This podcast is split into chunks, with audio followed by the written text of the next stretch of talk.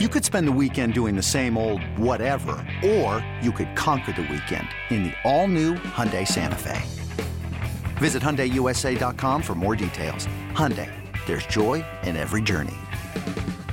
Hey, Rob Bradford here. You guys know I'm always up for a good MVP story, and one of the best stories is Wasabi Technology. Wasabi is the world's hottest cloud storage company, and it's become the go to provider for professional and collegiate sports teams, including 20 Major League Baseball teams like the Red Sox and NHL teams like the Bruins and Vancouver Canucks. Even the Liverpool Football Club is getting in on the Wasabi action. So, why is Wasabi the MVP? Well, Wasabi was purpose built to free businesses from skyrocketing storage costs and unpredictable transaction fees that the Amazons the world are charging. In fact, Wasabi is up to 80% less than those hyperscalers and doesn't charge a cent for businesses to access their data. From Wasabi's AI enabled intelligent media storage, Wasabi Air, to the industry's only cloud storage service with triple protection against cyber criminals, data deletion, and ransomware, Wasabi's taking the lead in driving innovation in data storage and helping sports teams to unleash the power of their data. Wasabi, another Boston based championship team. Swinging a drive, right field and deep. Back goes Aquino. It's got a chance. Gone. Get out the tape measure. Long gone. Fly the W! Cubs fans, it's time to fly the W with Dustin Rhodes and Paul Crawley Jean. You are listening to the Fly the W670 podcast. It's season two, it's episode 60. Pete Alonso pounds the Cubs. Don't forget to listen, download, review. Most importantly, subscribe to our podcast. Follow us on the socials, Fly the W670 on Twitter, Instagram, and Fly the W on Facebook, or email us at Fly the W670 at gmail.com. All right, Crawley, happy Thursday, I guess. I was a lot happier before the Cubs went to New York. A lot happier indeed. All right, let's get after it because uh, Pete Alonso, I know, Crawley, that you only pay attention to baseball for the most part. I know you're not a huge NFL guy. I guess you'll go to a Super Bowl party if somebody's got a good spread or the right IPA. But um, are you aware of Aaron Rodgers? You know who Aaron Rodgers is? I know right? who Aaron Rodgers Okay, is, and- yeah. and he does the whole like he did the whole thing with like the World Wrestling Federation belt and told the fans, the Bear fans at Soldier Field, "I own you."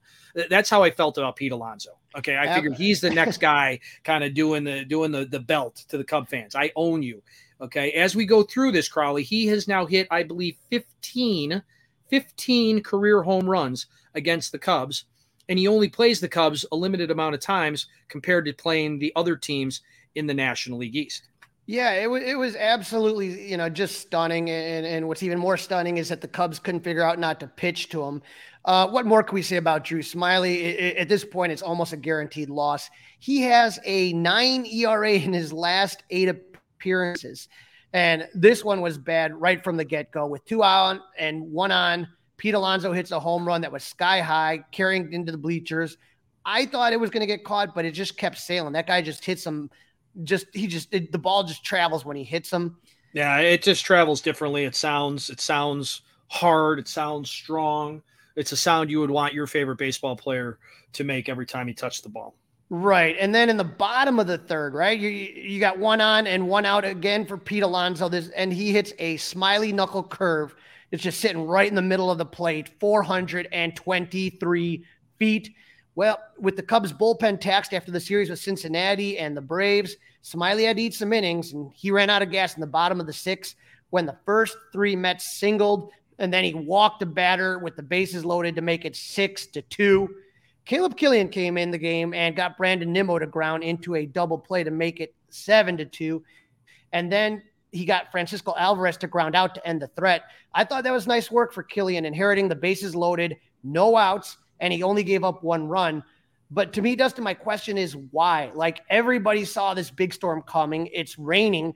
Why waste them at this point of the time? Because you know the delay is going to be called. It's just a, you know, was it going to be a half an inning or a whole inning? That's all you were going to get out of that. Right. And so that's what happened. So I was just to me, I was kind of dumbfounded they would use him in that situation. You wonder what kind of so you know baseball is so analytical now, right? We talk about that all the time. We've got you know numbers for everything. The the Cubs brag about um, how since Theo and Jed came aboard, how they they changed all of that, right? They were no longer holding press conferences along with the pesticides anymore, things like that. So you wonder what they use. I, am you know, I mean, do they have a direct line to Skilling? We joked around about that off the air one time, you and I, right? Exactly what is it that the Cubs use? And I believe all of that also, if I'm not mistaken, like the umpires are getting their information from some sort of meteorologist that's based in New York Right. And, and, and if, if, if, anyone's interested, there is a good Cubs Twitter follow. It's called Cubs Weather, and it usually tells you what the weather is, where the Cubs are playing. It's one of my favorite follows because I just like to see what's happening. But like, how's it going to be in Toronto with the with the roof shut? Crowd? With the dome, don't with the dome, right? I'll double check. But uh, I mean, I see this big giant blob, and and the umpiring crew. I'm not one to sit there and look. The Cubs have their own problems, but they don't need the umpires to kind of do that. The umpire crew is just awful in New York, and you know the rain is coming down in buckets. The umps didn't cover the field. The mound's a mess. Kodai Senga comes out. They got this big lead. He slips while taking some practice pitches. It was completely mishandled. And I'll say one thing Buck Showalter is lucky Senga didn't get injured when he slipped in that seventh on that wet mound. That would have been a that would have been such a Met thing to happen, you know? Yeah, that would have been so Mets the way their season has gone. I don't feel sorry for them at all, but they uh they uh, ruined the last couple of days for me. So that's how game one went down. Um, Buck Showalter out there. Um, how about a- the offense against Kodai Senga? Because this was a guy, you know, Kodai Senga was a guy that was on the Cubs' radar. And uh, I think the Cubs wanted to give him some money, but he decided to pick New York. Yep. If you can make it there, you can make it anywhere. Uh, somebody the- famous once said, yeah the offense was mystified by Kodai Senga and his ghost forkball. Nico and uh, Cody Bellinger seemed to hit him okay, but the rest of the Cubs hitters struggled. Uh, they had their share of opportunities, but struggled to get the big hit. They started the third with back to back singles, but Nico was called out on a very borderline pitch on a 3 2 count. And then former Cub Rafael Ortega robbed Ian Happ of a hit. Cody Bellinger will single and drive in the Cubs' first run. They're down only three to one, but then when they were down five to one, the Cubs had two on and two out for Cody Bellinger. He's going to single to left. He's going to score Nico, but Happ thought the throw was going to second, and he's rounding. He's to. He doesn't slide into third, and it looked like a cartoon. A slip on the base, flopped over. I thought he might have gotten hurt, and uh, that was the end of the threat. And the Cubs never did anything against Kodai or any of the bullpen pieces.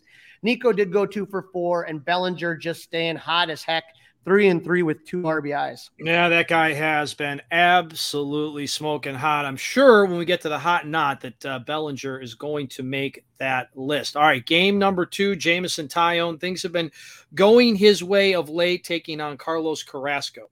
Yeah, you know, we thought that the first game didn't look good on paper, and we thought the second game was going to be an easy one for the Cubs. JMO's been doing good, Carrasco's been doing bad. Thought the offense would bounce back. Nope. Not against uh, Carlos and his 660 ERA, but it was a weird start to the game. They had PitchCom issues for like 15 minutes, and nobody's saying anything to the announcers. To the umpires are mic'd up. They're not saying anything to the crowd, like, "Hey, we're having this issue. We'll be a moment or something." And so we're all just kind of sitting there. Like I said, I, I, just it was annoying to me. But one of the things I joked around about on the air. So um, again, in the NFL, when the communication doesn't work in the helmets, both teams are not allowed to use the the helmets that day, whatever their you know fancy PitchCom word is it for them. Um, here's how I feel: if the Cubs PitchCom is working and they're the road team in this situation, and the home teams is not, well, too bad for you. You're the home team. Get your IT straight and and and do better. Okay, right. So if the Cubs PitchCom, if the road team's PitchCom is working, and the home team's PitchCom is not, too bad. Too bad. Right. You don't get to use it. Yeah, and and it's funny because it's like people. I think we're one day going to get to a point where people don't even know how to throw signals down anymore, right? Well, right, right. It's like you know, it's like it's like texting now, right? Like people can't have a conversation because all we do is text. Right. So the game started similar to the first game in the series with two, one on and two outs. Pete Alonso hit another home run to make it two to nothing. For those of you keeping track at home, that's three and two games. Um, Daniel Vogelbach was hitting right behind him, but apparently they wanted to try their luck with Alonso. But after that, Taillon settled down and he only gave up one more hit in seven innings. He retired the next 16 batters he faced. He looked excellent. Yeah, that's awfully good. No doubt about that. So, uh, Taillon, another nice start for the Cubs, putting it together. So, how did the Cubs get back into this one? Yeah, they because Taillon let them, you know, they start slowly coming back in the fourth inning. Who else but Cody Bellinger hits a solo home run to cut the Mets' lead in half. Then Christopher Morel led off the fifth inning with a walk. Yan Gomes tied it up by hitting an RBI double. The next batter, Nick Madrigal, reached on a fielder's choice, but Gomes was thrown out at third, trying an El Mago slide. He tried pulling his foot back. I, I, I thought it's funny, a catcher trying to pull that. And then later on that inning, Nick Madrigal is picked off. So two base running mistakes in that inning. But the game was still tied at two when Mike Tauchman, the pride of Palatine, hit a solo home run to put the Cubs up three to two. We just cannot say enough about that guy. The Mets had two on and two outs in the eighth, but Julian Merryweather got out of a jam, and Adbert Alzolay ends the game on a 1 6 3 double play. Tauchman two for three with a homer. Candelario two for four. Gomes two for four with an RBI. And Cody Bellinger with that solo home run. But again, the, the story of this game was Taillon. The last time he pitched this well was also in New York against the Yankees. Crawly, any truth to the rumor that Daniel Vogelbach is still trying to make it from home to first? He was the one that grounded out to Alzolay for that double play to end the game. I'm just he, he is one beefy boy. I, I, I will tell you that he is one beefy boy. yeah, but he he has fun with it. Guy comes up to at least last year, right? He used milkshake right? Is his uh, is his walk up song. So he uh, he embraces he embraces being a, a husky individual. Well, yeah, he All was right. a for- former Cub, and both at one time you had both him and a very much bigger Kyle Schwarber. He slimmed down Schwarber for a while. Yep. Vogelbach has not. no, Vogelbach has not. Enjoying the uh, Peter Luger Steaks out in New York City. So the series is tied one apiece. We get to uh, game number three. That was on Wednesday, and it was uh, Kyle Hendricks throwing for the Cubs. Cubs looking to win their seventh straight series. Yeah, everything was as predicted. We liked the Cubs' chances in games two, and and you start game three out with a bang. Christopher Morel batting leadoff, and he hits the first pitch he sees into the left field bleachers. The Cubs are up one nothing. Then in the second, Dustin Seiya Suzuki, who's been in timeout lately, hit a triple. I love, I love that you're calling it timeout. he hit a triple and scored on a pass ball to put the Cubs up two to nothing. But then in the bottom of the fourth, Francisco Lindor hit a single, and Pete Alonso was up and hit his fourth home run of the series. Dustin, I was so angry. I was so frustrated because I'm just asking, why would you pitch to that guy in that situation? Now, you again, Lindor has been hot. We had him on the hot list. We talked about uh, um, the polar bear. But but there's really one guy that's going to take you out of the yard and, and is, is, danger. Everyone else in that lineup you're not scared of. And why the worst possible outcome happened, right? The worst possible outcome happened with uh Alonso up to bat. I, I just right. I just I just don't I just don't understand it. You're up two to nothing. The worst possible thing that could happen happened. And and and, and I, I was thinking back in the glory days of 2016. The Cubs took on the Nationals, and then manager Joe Maddon decided to take advantage of a slumping Ryan Zimmerman who was batting behind Bryce Harper.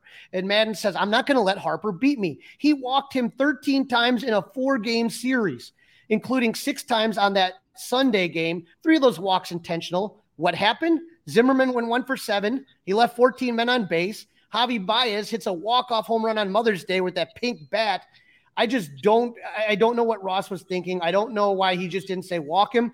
Uh, you know, what's one run? If it's a two run versus a three run home run, what's the big deal about that, right? Right. I, I don't. I don't understand it. And he blamed the walk ahead. He blamed the walk, um, but it wasn't a walk. He, he there was a one of these games. They're all kind of clouding my brain. But he said the reason they threw to Alonso was because the runner in front of Alonso walked, and that was the reason why they did that. Whatever reason it was, it was silly. Hendo went five innings. He gave up two runs on five hits, six Ks, two walks. But then Hayden Wesneski came in and did not record an out. The first batter he faced, Jeff McNeil, hit a solo home run to put the Mets ahead three to two. Then gave up a double, a fielder's choice, and a single. And the Cubs were down four to two, and Wesneski's night was done. Dustin, were you surprised on how David Ross used Wesneski there? Uh, yes. Uh, high leverage situation, middle of the game. That's not something that I remember him doing. I mean, maybe I'm wrong, I, I, but I missed that one. I, I, must have not been paying attention when Hayden Wesneski came in in a high leverage situation in the sixth inning. Um, it didn't work out. I hope they don't do that again anytime soon. Right. And, and I, think with, with Hayden and I think with Caleb Killian, they're trying to kind of try these guys out for different roles. But when you're in a pennant race, man, you, you know, you, and you've already dropped one game in the series, now's not the, it wasn't the time for me to tinker, but who knows? Yeah. Now the Cubs had one more chance to win this game. Seiya Suzuki hit a solo home run to lead off the inning in the ninth, and the Cubs are now only down one run. Jeimer Candelario singled and Mike Tauchman walked. So the Cubs have runners at first and second and no outs. So David Ross decides, okay, uh, I'm going to pinch hit for Miguel Amaya, put Nick Madrigal in there. The Mets changed their pitchers, and Ross called on Madrigal to bunt. Now the bunt worked. The runners advanced to second and third, but now the Cubs had their first out. And Dustin, I, I, I am a not a huge fan of bunts, and I that one just frustrated me. Um, I, I, know that it frustrated you. You're not the only one. It was a hot topic today on the Mully and Haugh show. Gabe Ramirez was filling in for David Haugh. I, I, I don't hate it. There were things that I disliked more, like pitching uh, to Pete Alonso, like putting Hayden Wesneski in in a high pressure situation. But I understand the argument, but I didn't hate it as much as I hated other things in that game. Right. And I guess for me, you take a look at who's up, right? So the next batter is Christopher Morel. He has a high strikeout rate, right? So he strikes out for the second out. Now you got two outs. Nico, who you trust 100%, he walks to load the bases. But Ian Happ struck out swinging. Game over. Suzuki three for four, though, with a triple and a home run. Candelario two for four, but the team, Dustin, was 0 for 6 with runners in scoring possession and left nine men on base. You get one hit with a runner in scoring position, you either have a tie game or you have the lead. Right. Very, very, very difficult to win a game when you're 0 for 6 with runners in scoring position. Very difficult. Well, it's been Cubs- done. It's been done, but it's very difficult. The Cubs' streak of six straight series ended in a disappointing thud in New York. Did they run out of gas? I don't know. Wednesday night was the final day of a 16 straight uh, game days. They went 11 and 5, and that began July 25th. So no off days. No, no off days. And again, if you tell me every 16 game days they're going to go 11 and 5, they'd have a really healthy lead. So I can't get too upset with them. I shouldn't, but that's just the way I am, Crowley. I'm what have you done for me lately? Well, the one thing I will say is that Ross has been managing with a sense of urgency. When Seiya Suzuki was struggling, guess what? He put him on the bench, made him a platoon player, and had him work with hitting coaches and with his work on his mental approach. Hopefully that continues. Then, Dustin, before the last game with the Mets, David Ross announced that Drew Smyly will be pitching out of the pen. The Cubs just couldn't continue to allow him to lose game after game after game. Uh, pitching coach Tommy Hotovy, who's on the Mully and Haugh show, he's going to be on next Wednesday at right. 9 a.m. He said, I think some of the that just comes from a lack of confidence or consistency of doing it over and over again. Sometimes getting guys in the bullpen in short bursts to kind of reset and get your mind back into attacking the strike zone and simplifying things is the corner that you need to turn to realize, okay, now I'm feeling that success. So they're they're addressing that issue. The one issue that I'm waiting for Ross to address, though, Ian Happ. In the finale, Dustin, he went 0 for 5 with two Ks, one of those in the ninth with the bases loaded to end the game. When you look at Happ's numbers, I mean, this is this has been a, a rough season. In the last seven games, he's slashing 143, 200, 286. Uh, it's it's you know he's definitely cold right now, but he has he's been cold most of the season right now. He's you know he's slashing 241, 367 but he has a 772 OPS. But I'm just thinking you can't keep batting this guy third. It's nonstop. No, you got to move him down. I hope that that's something that they talk about um, today, the off day, and uh, you know, first pitch isn't until you know six thirty, probably our time tomorrow night on Friday night. So hopefully between now and then, they either give Happ a day off, and I'm not saying he hasn't earned it, and or they move him to you know at least fifth move him right. down to at least fifth in this line. You have Cody Bellinger, who is otherworldly right now, and he's batting like fifth, right? Right, and fourth or also, fifth lately, right? Mm-hmm. But right. that fourth is new. He had been batting fifth and sixth a bunch this year. Right, and now they got Jeimer Candelario, who's also tearing it up. He's batting seventh most of the time. Makes absolutely no sense. This episode is brought to you by Progressive Insurance. Whether you love true crime or comedy, celebrity interviews or news you call the shots on what's in your podcast queue. And guess what? Now you can call them on your auto insurance too with the Name Your Price tool from Progressive. It works just the way it sounds. You tell Progressive how much you want to pay for car insurance, and they'll show you coverage options that fit your budget. Get your quote today at progressive.com to join the over 28 million drivers who trust Progressive. Progressive Casualty Insurance Company and Affiliates. Price and coverage match limited by state law. It's blazing hot outside. You get in your car to turn on the AC to get cold air pumping, but it blows hot air out. This issue is commonly caused by low refrigerant due to leaks in the AC system. You want an easy, all in one solution that will restore the cold air in no time. AC Pro Recharge Kits. Make restoring cold air easy for even those with zero DIY experience in less than 10 minutes. Save time and money versus going to a shop by picking up an AC Pro Recharge Kit today. Be a pro with AC Pro. You are listening to the Fly the W670 podcast. Pete Alonso pounds the Cubs. It's season two, it's episode 60. And in this segment, Crawly interviews Matthew Trueblood, writer and editor at Northside Baseball, to discuss some issues the Cubs are working on right now. Joining me now on the Fly the W podcast, writer and editor of Northside Baseball, Matt Trueblood. Matt, how you doing today? Doing great. Good to be here. It was a little bit of a nail biter last night, to say the least, huh? Yeah, I mean, really, you hardly have to bite your nails anymore with Adbert. He's been so impressive. But going through the heart of the Mets lineup with a one-run lead on the road, another another notch in his belt. Right, and and tonight is interesting because they are going to be facing a lefty, and so that means Seiya Suzuki is going to be in the lineup. And you wrote an article that caught my eye the other day about Seiya Suzuki. Now, I know last season was going to be tough for the guy, right? New country, new culture, new city, new teammates, new league.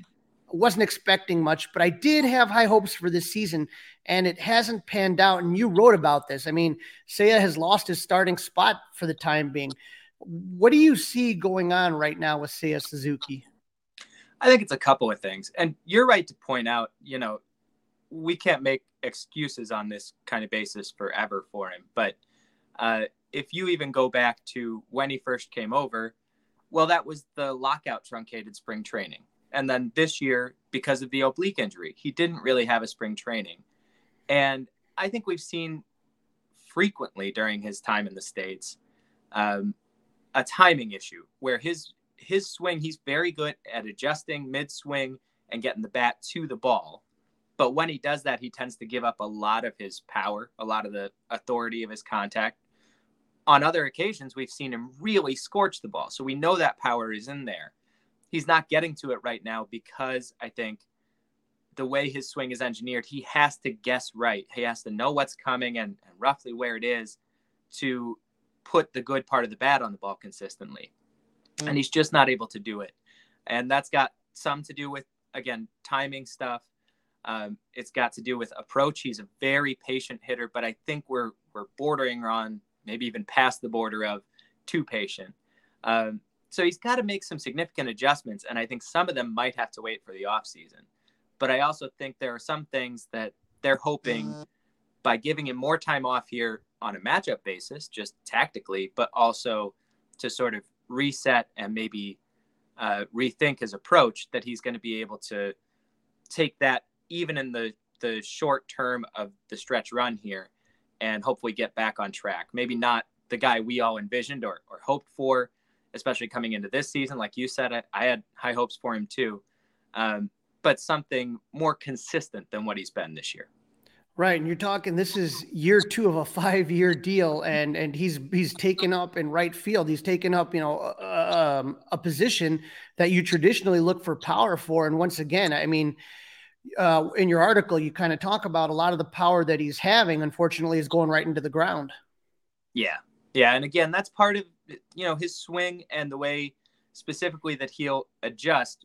He gets a good bat speed going, but he does not want to swing and miss. And he just sort of very naturally adjusts his, his bat path, his hand path mid swing when he sees, you know, catches sight of some spin or some cue that tells him, oh, this isn't the pitch I was expecting that can be a good thing, but it also tends to mean that he's either hitting sort of lofted sort of flares, looping liners. We've seen a lot of those singles that are going to be singles all the way, but they're never going to be doubles from him, you know, where he, mm-hmm. he sort of scoops it over the infield.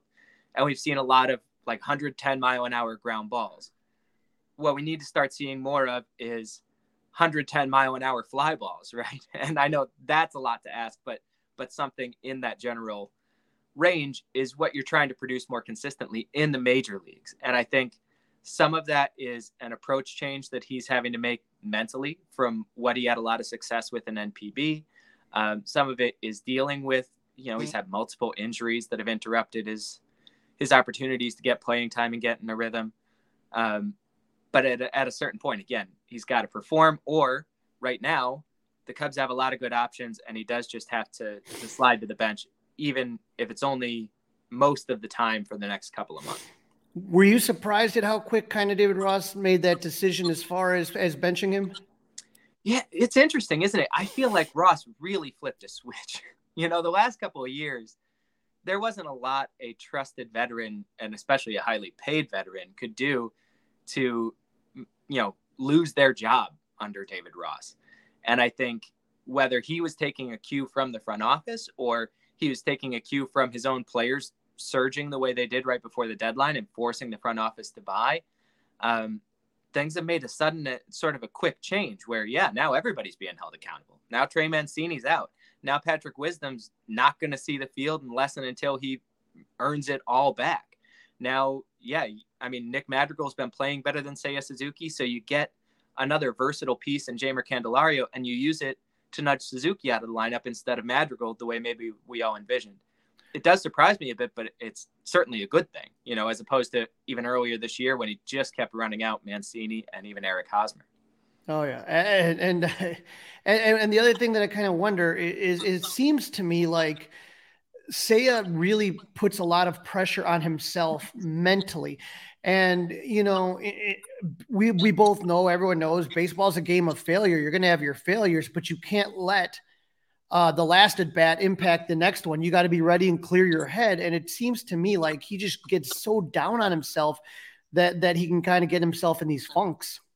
Yeah, without getting into the trap of assuming we know more about his personality than we do, he really seems like an intense guy, and that's the personality of this whole positional core they've assembled, right?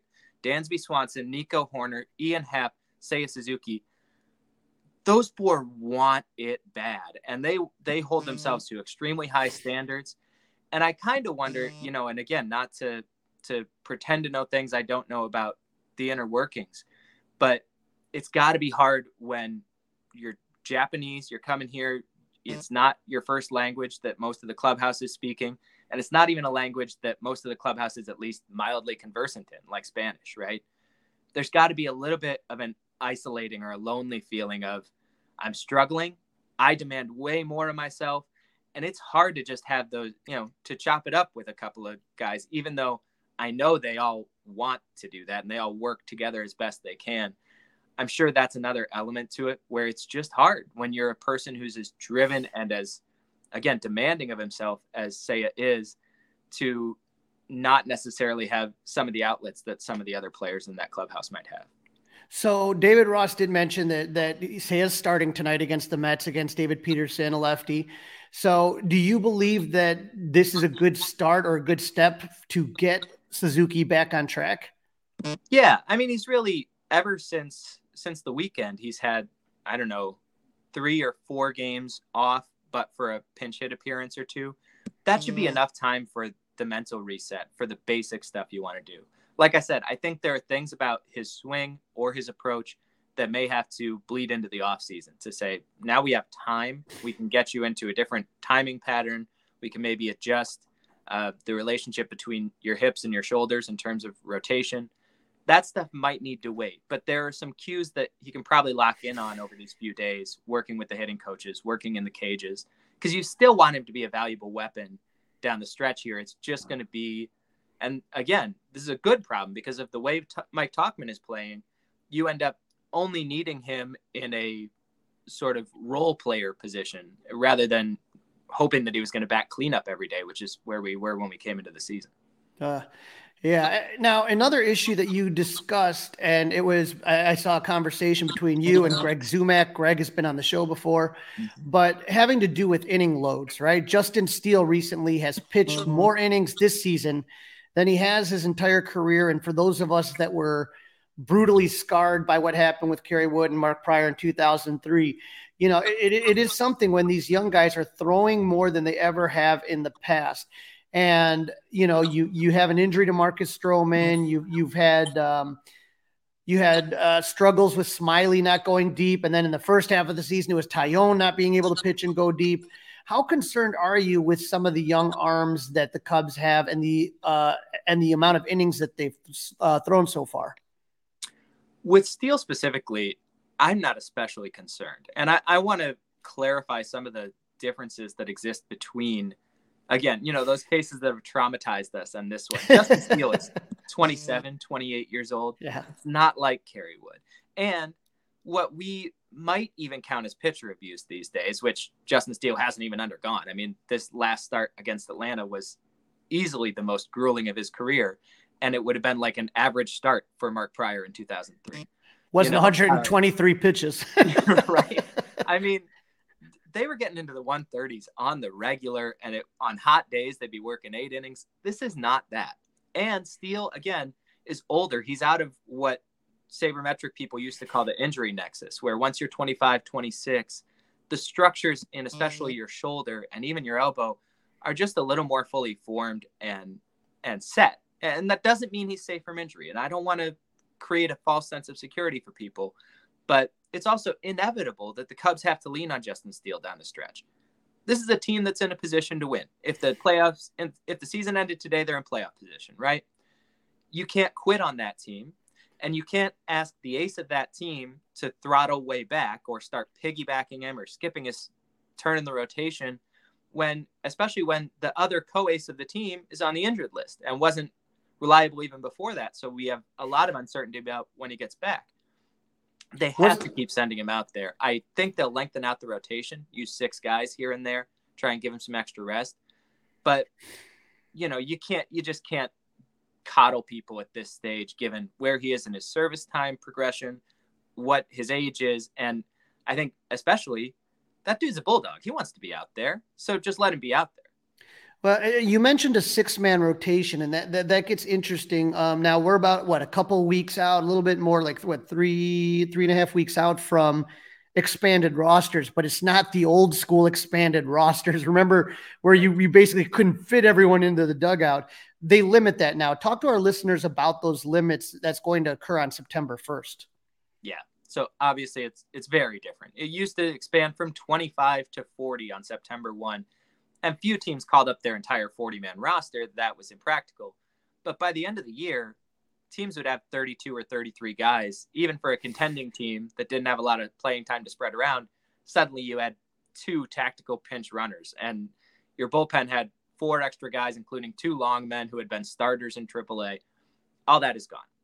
You carry 26 most of the year.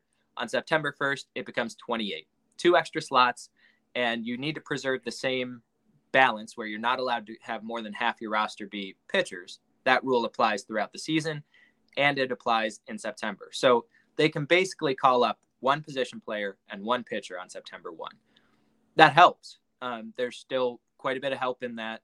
Depending on how you choose to use it, it can be that extra starter to go six, maybe when you're at a soft point in the schedule or you play 16 straight days like the Cubs are in the middle of right now. Um, or it can be an extra short reliever so that if you need to pull, you know, Drew Smyly in the third inning of a game, you're able to get through what becomes a bullpen game without zapping your bullpen for the following day. Either way, that does help, um, but it's not the same degree or kind of change that we used to see. Now, when you talk about a six starter, you know the Cubs have options, and that that's a good thing, right? Like so, you know, I I saw what Hayden Wesneski the other day. I thought he pitched really well against a very very good Braves lineup. Uh, Javier Assad has been an unsung hero of this team. You know, he he struggled to start the season after a fantastic World Baseball Classic, but now he's looking more and more like that guy we saw in the WBC.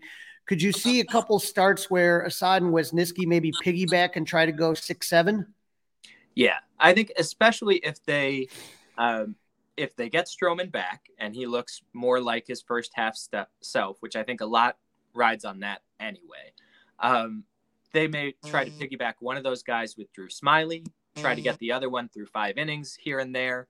Um, it, it also helps that they just recalled Caleb Killian, and I think with a little more faith than they've had the last couple times they've had to call on him uh, in the major leagues, Killian can now sort of fill a long relief role in the bullpen, which frees up a Wesneski or an Assad to make those spot starts and be treated more as a, a part of the rotation or that now old fashioned. You know, when when I was a kid, it was a normal thing to have, but nowadays the swing man is almost a role that's gone from the game. Well, I think that's yeah. where Wesneski and Assad are now uh, now that Killian can take up the permanent sort of long relief role in the pen.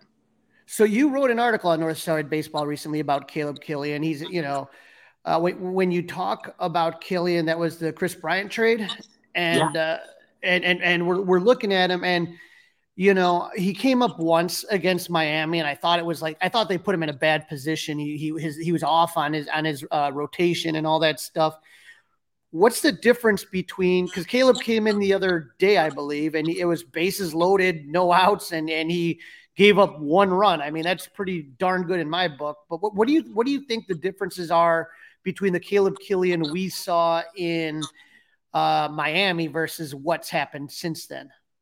There's a few of them, um, and it's a it's a good thing. I don't I don't want to pretend that he's transformed back into the top prospect that maybe we all briefly dreamed on last May or June. But uh, this guy has made some real progression as the year's gone on. His fastball's picked up about a mile and a half of velocity or a mile and a half per hour since May. So that's important right away. He's also getting more comfortable.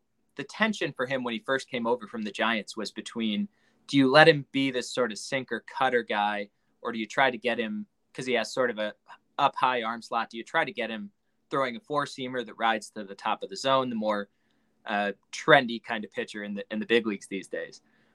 He really got lost in the weeds trying to decide which of those two he was going to be and sort of going back and forth in between them. And then there's a final step when you realize that you might be one of those pitchers who needs to just be able to do both without in, you being excellent in either by themselves. And that is a tough sort of integration process. He's completed it now he's comfortable with his four seamer. He's comfortable with his sinker. He knows how to use them both against right handers and left handers, which pitches they set up and which they don't, where he can have success locating them. And also, he's just made a slight change to his release point that's giving him not only more velocity, but more ride on that fastball so that he can access a little bit of the top of the zone that he might not have been able to before.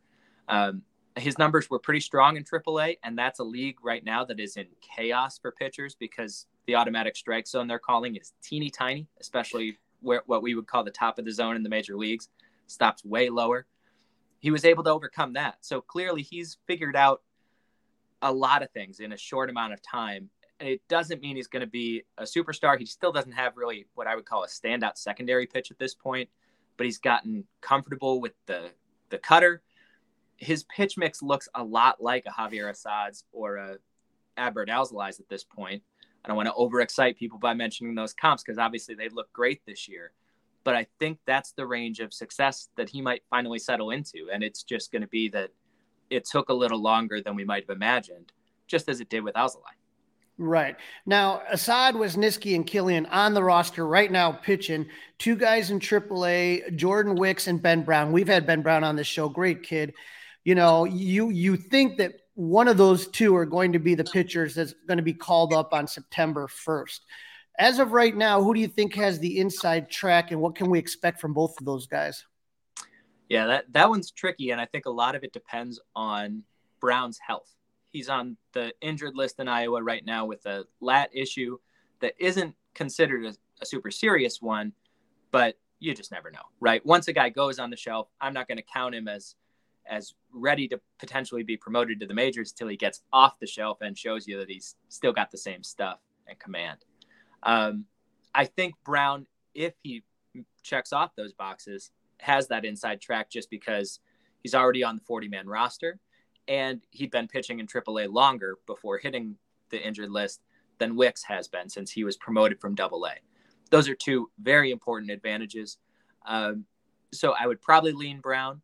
I think it's it's quite possible. You know, we're still three weeks out even from September 1st, but I think right on September 1, you could see a reliever called up instead. Someone like Bailey Horn, the lefty reliever who's been looking pretty good most of the time lately, um, or even Tyler Duffey, the veteran reliever who his stuff is way down, but he's having success in Iowa. He's the kind of pitcher that the Cubs find and sometimes manage to do stuff with, even though their fastball is underwhelming.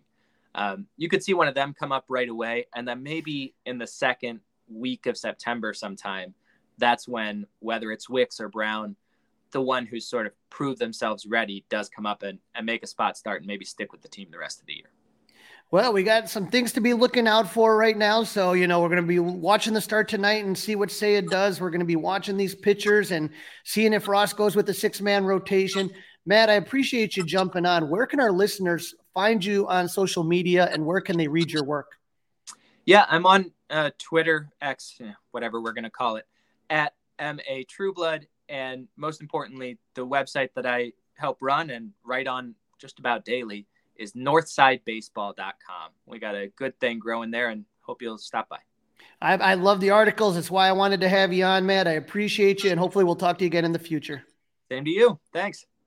Another day is here, and you're ready for it. What to wear? Check. Breakfast, lunch, and dinner? Check. Planning for what's next and how to save for it? That's where Bank of America can help.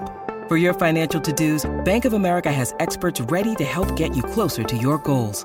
Get started at one of our local financial centers or 24-7 in our mobile banking app. Find a location near you at bankofamerica.com slash talk to us. What would you like the power to do? Mobile banking requires downloading the app and is only available for select devices. Message and data rates may apply. Bank of America and a member FDIC. Mother's Day is around the corner. Find the perfect gift for the mom in your life with a stunning piece of jewelry from Blue Nile. From timeless pearls to dazzling gemstones, Blue Nile has something she'll adore. Need it fast? Most items can ship overnight. Plus, enjoy guaranteed free shipping and returns. Don't miss our special Mother's Day deals. Save big on the season's most beautiful trends. For a limited time, get up to 50% off by going to Bluenile.com. That's Bluenile.com. This is segment three of season two of episode 60 of the Fly the W podcast. It is Pete Alonso pounding the Cubs and Crawly. I hope your Thursday is going better than the Cubs. Uh, Wednesday went out in New York, unless you were Pete Alonso. Let's uh, talk about the uh, news, the roster moves. We'll preview the Blue Jays. We'll talk some hot and not. But uh, one of the big days on the Crowley calendar, the announcement of CubsCon. Well, yeah, when we do have an announcement with CubsCon, it was kind of surprising because it was very last minute. It was like the email came out yesterday and the tickets were put on sale today. So, Cubs Convention, if you're not aware, it's every Martin Luther King weekend. This is going to be the 37th annual CubsCon. It's going to be January 12th to the 14th.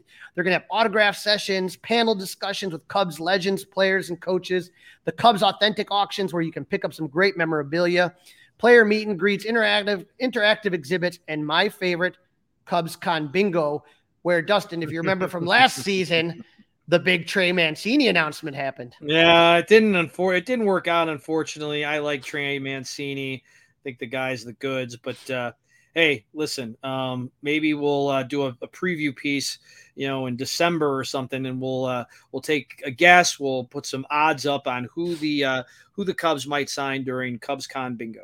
Now, the other thing that's exciting is the Cubs announced the what they're going to be doing for the Hall of Fame ceremonies. If you remember CubsCon last year, Tom Ricketts announced Shawon Dunston and Mark Grace are going to be the two newest inductees into the Cubs Hall of Fame.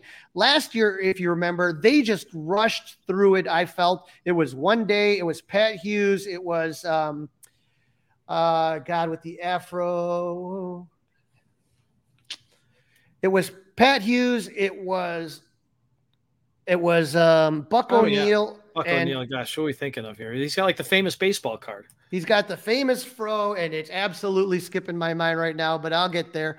Um, but what they're going to be doing this weekend is going uh, Jose Cardenal. Jose knew, Cardenal. Knew it would pop uh, up. Uh-huh. But they're going to be doing something really cool this weekend where they're going to focus one day on Shawon Dunston, one day on Mark Grace, and then one day for both of them. So the Friday's game is going, they're going to have the whole week and they're going to have a pop-up stand where that where if you it's in between the Cubs store and there's like a little golf store and it's where all the different marquee stuff is. They're going to have um all sorts of uh, uh, great archive stuff, archival stuff that you could see, like rings and Ernie Banks's MVP award and Pat Hughes's Ford Frick Award will be on display. So there's going to be a lot of great opportunities to see some Cubs history. Anyone that knows me knows the fact that the Cubs do not have a museum is one of those things that drives me absolutely batty.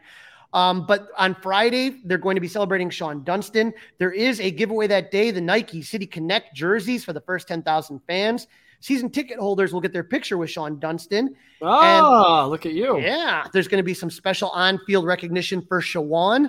And so that's going to be exciting. On Saturday, there's going to be a Harry Caray bobblehead given out for the first 10,000 and a photo session with season ticket holders and Mark Grace.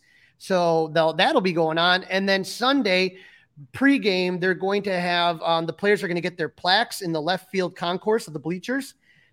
They're going to get on field recognition and they're going to th- uh, do the seventh inning stretch. You want to get there early because they're going to have Shawon Dunston and Mark Grace pins for the first 10,000 early arriving fans. So, an exciting weekend of baseball that I will be very much looking forward to. You know what I want to see? I want to see Dunston and Grace in full Cub gear circa, uh, you know, 1980 ish.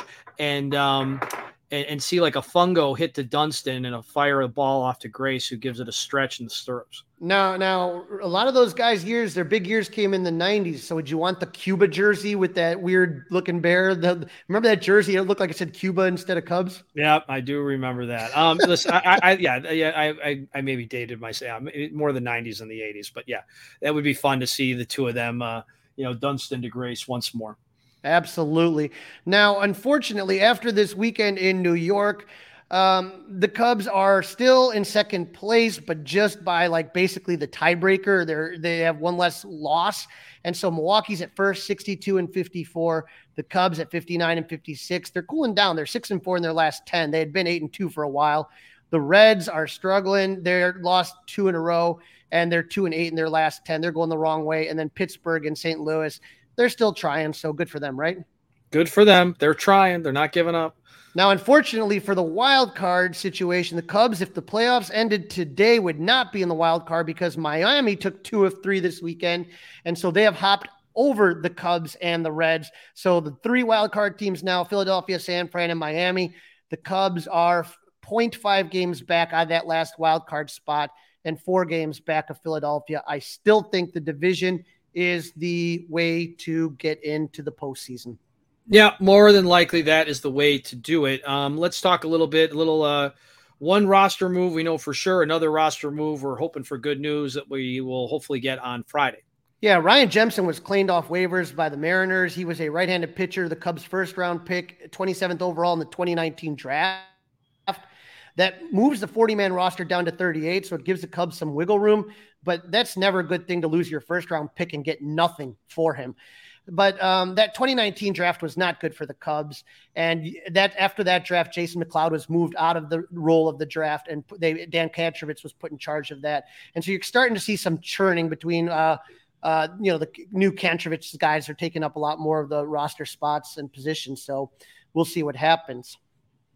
Now, the news we're waiting on, the big news, right? We need Marcus Stroman back in this rotation, assuming it's not the Marcus Stroman of the last hmm, four or five starts. He got his cortisone shot, so he threw 40 pitches in the pen.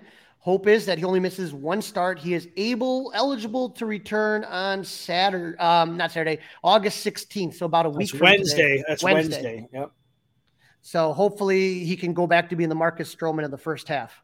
All right, let's hopefully the hip is good. Let's hope the blisters on the fingers are all cleared up, and let's hope it's uh, uh, onward and upward for him. All right, Cubs, Blue Jays, Crawly, starting on Friday uh, outside of the country, up in Toronto. Yes, the Blue Jays last season finished with a record of 92 and 70, good for second place in the AL East and home field in the wild card round of the playoffs, but they were swept in the playoffs by the Mariners 4 0 and 10 to 9. Offseason, they added Dalton Varsho as center fielder, right handed pitcher Chris Bassitt, first baseman Brandon Belt, center fielder Kevin Kiermaier, right-handed pitcher Chad Green, right-handed pitcher Erik Swanson. Remember Dustin wanting Kevin Kiermaier? Hey, I guess it worked out good for the Cubs. They didn't get him. Yeah, um, I do remember that name. Yep. Key losses: right fielder Teoscar Hernandez, left fielder Lourdes Gurriel, catcher Gabriel Moreno, right-handed pitcher Ross Stripling. This season, the Blue Jays are 65 and 51, good for third place. That puts them in third in the AL East behind the Orioles and Rays. Unreal.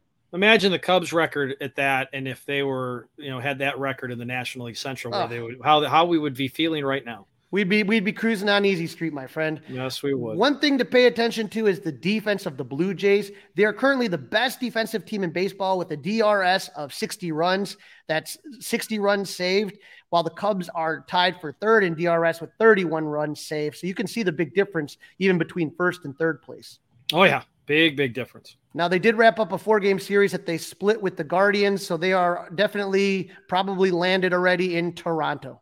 Yep, they're back home. They'll get to sleep in their own beds. Cubs are sleeping in a very nice hotel in Toronto. So both teams should be ready to go tomorrow night for game number one. Yep. So game number one, we are taking a look here at Javier Assad and Jose Berrios. For those of you um, who are wondering, it is on Apple TV. So if you don't have Apple TV, or even if you do, turn on 670 the score and listen to Pat and Ron. Always good advice. Always good advice. I've been using the Audacy app more and more, depending on when I'm out. You know, so if I'm out somewhere and I, you know, I and I'm kind of just hanging out, going for a walk, playing some frisbee golf or something, I'll throw on the Audacy app and listen while I'm walking around. Very um, nice. Javier Assad gets the start. It is his sec- second. It was going to be his third start of the season. Um, he started two games so far. One time as an opener, but this is a guy that really um, has lately been picking up the slack from JMO and some of the guys, not JMO, from uh, Drew Smyly. Yep. And so uh, he's what last start again, or his last game he pitched in was against Atlanta. He went 3.2 innings, gave up five hits and two earned runs. He pitched 3.2 innings against the Reds. He gave up one hit, zero earned runs. And against St. Louis, he only pitched 0.1 innings and did not give anything up. So that's okay, right? It's not great. It's not bad. We're hoping we're hoping for a World Baseball Classic version, right? Absolutely. He's going to be going up against Jose Berrios, known as La Máquina. I think he was Javi Baez's brother-in-law, if I if I got that right. But he's nine and seven with the 338. The Cubs are going to have their work cut out for them. This is a good pitching and defense team.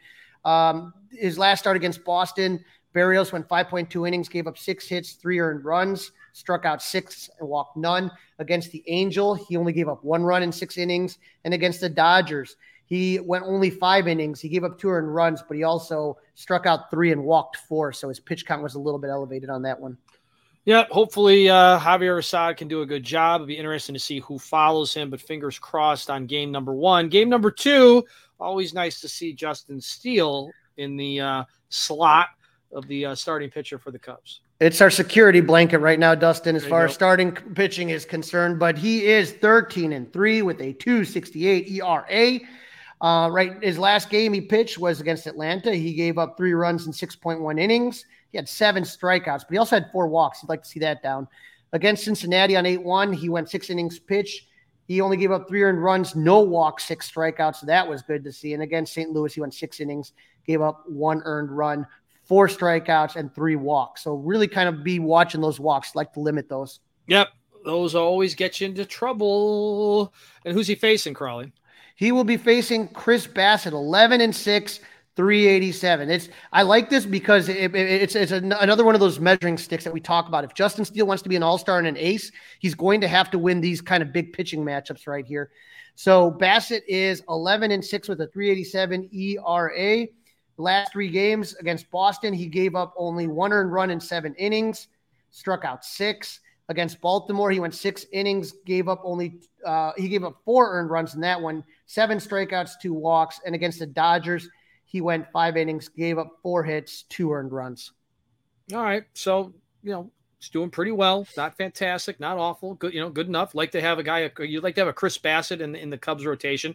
So unfortunately, he is going up against Justin Steele. So we'll hope for the best. Game three, though, Jameson Taillon. That guy's been doing it for the Cubs lately. Jameson Taillon has been dealing, and God, you know, he, he, boy, I hope he pitches in Toronto like he pitches in New York. When you talk about Taillon, he's seven and six with a five seventeen ERA. I mean, if he has another good game, his ERA is going to be below five. So his ERA was close to eight. So he's almost cut his ERA in half at this point. Pretty Against amazing. the Mets, seven innings pitch. He gave up only two earned runs, seven strikeouts, and no walks. Phenomenal. Against Cincinnati, five innings, gave up two earned runs, five strikeouts, two walks. And against St. Louis, six innings pitched, one earned run, four strikeouts. So he has been absolutely solid for the Cubs lately.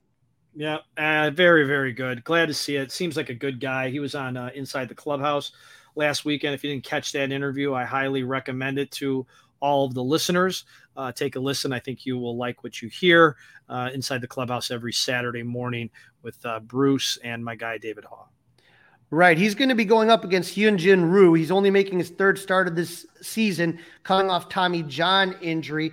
So his first game was 8-1 on Baltimore against Baltimore. He went five innings, gave up nine hits, four earned runs, one walk, three strikeouts. But he did much better against Cleveland. He only went four innings, but he did not give up any hits, any earned runs, struck out two and walked one. So this is a guy coming off injury. We don't know what to expect out of him. He had one good start, one bad start. So this is going to be a mystery, and and and so the Cubs are going to have to be aware of that. Absolutely. Pay attention. Never know what's going to happen. All right, who's hot, who's not, and we don't even have to. You know, it's it's it's rinse and repeat. Hot, Cody Bellinger. Cody Bellinger, he's 10 for his last 20. He's slashing 500, 545, 750 with one home run and five RBIs. Also hot, Mike Tauchman, six for his last 17 with a home run and an RBI, slashing 353, 476, 529. And Jeimer Candelario, seven for his last 21, slashing 333, 391, 571. Oh, that's pretty good. Correct. But on the flip side, on the not, Not- this was this was know, the I know the not, but I'll let you handle it. But th- th- this was the problem in New York. You had Christopher Morel go two for his last 17 with uh, 10 strikeouts and five walks, slashing 118, 318, 294. Ian Happ is three for his last 26, slashing 115, 115, 221. And Dansby Swanson, two for his last 21. Um, he has one home run and four RBIs, but he's slashing 0.095, 0.136, 0.286 those are three your designated hitter and uh, your number three hitter and your number five hitter you got three guys Can't like have that, struggling Yeah, it's amazing. It's amazing that you you've been doing what you've been doing, considering considering all that. And unfortunately, we've also been when we do this hot part, we have been pointing out the hot player for the opposing team, and it seems like uh, in recent memory that hot player has continued to stay hot. yeah we needed these guys to cool down but right now george springer is hot 12 for his last 24 with a home run and four rbis slashing 500 519 750 davis schneider second baseman is nine for his last 19 with two home runs and five rbis he's slashing 474 565 789 Now that that's pretty good. Yep, but on the not side, Danny Jansen, their catcher, is two for his last 15 with no home runs no RBI, slashing 133, 235, 133. And then a name you all remember, Paul DeJong, used to be with the Yeah. Cardinals. Unfortunately, he used to seem to beat up on the Cubs. But right now he's struggling. Two for his last 24. He's slashing 0.083, 0.083, 0.083. So not good right now. Let's hope he holds form uh, as he's been so far for the Jays. Let's hope that's what happens. All right, Crowley, it's prediction time. All righty. This is going to be a tough one. I, I, I think that Toronto is a really, really good team. They're playing at home, they got pitching and defense. Um, I see the Cubs taking one of three. I like the uh, Justin Steele matchup. And that third game to me is going to be interesting as far. That's one that I kind of been sitting around trying to kick around because I don't know what Ryu's going to do. Right. Well, one and three makes a whole lot of sense. I was thinking that, but I, I'm just I'm going to go two for three. I'm going to stay optimistic. I like game three more than I like game two, so I'm going to say the Cubs take two out of three. So let's hope I'm right and let's hope you are wrong, Crowley. That's a wrap. Don't forget to listen, download, review, and subscribe to the Fly the W podcast. Follow us on the socials, Fly the W on Facebook, also Instagram, of course, on Twitter. You can email us, flythew670 at gmail.com, and you can watch us on YouTube by subscribing to the 670 The Score YouTube channel. Hopefully, the Cubs can conquer the Canadians, the Toronto Blue Jays, and we can all cheer, Go Cubs! It's all over.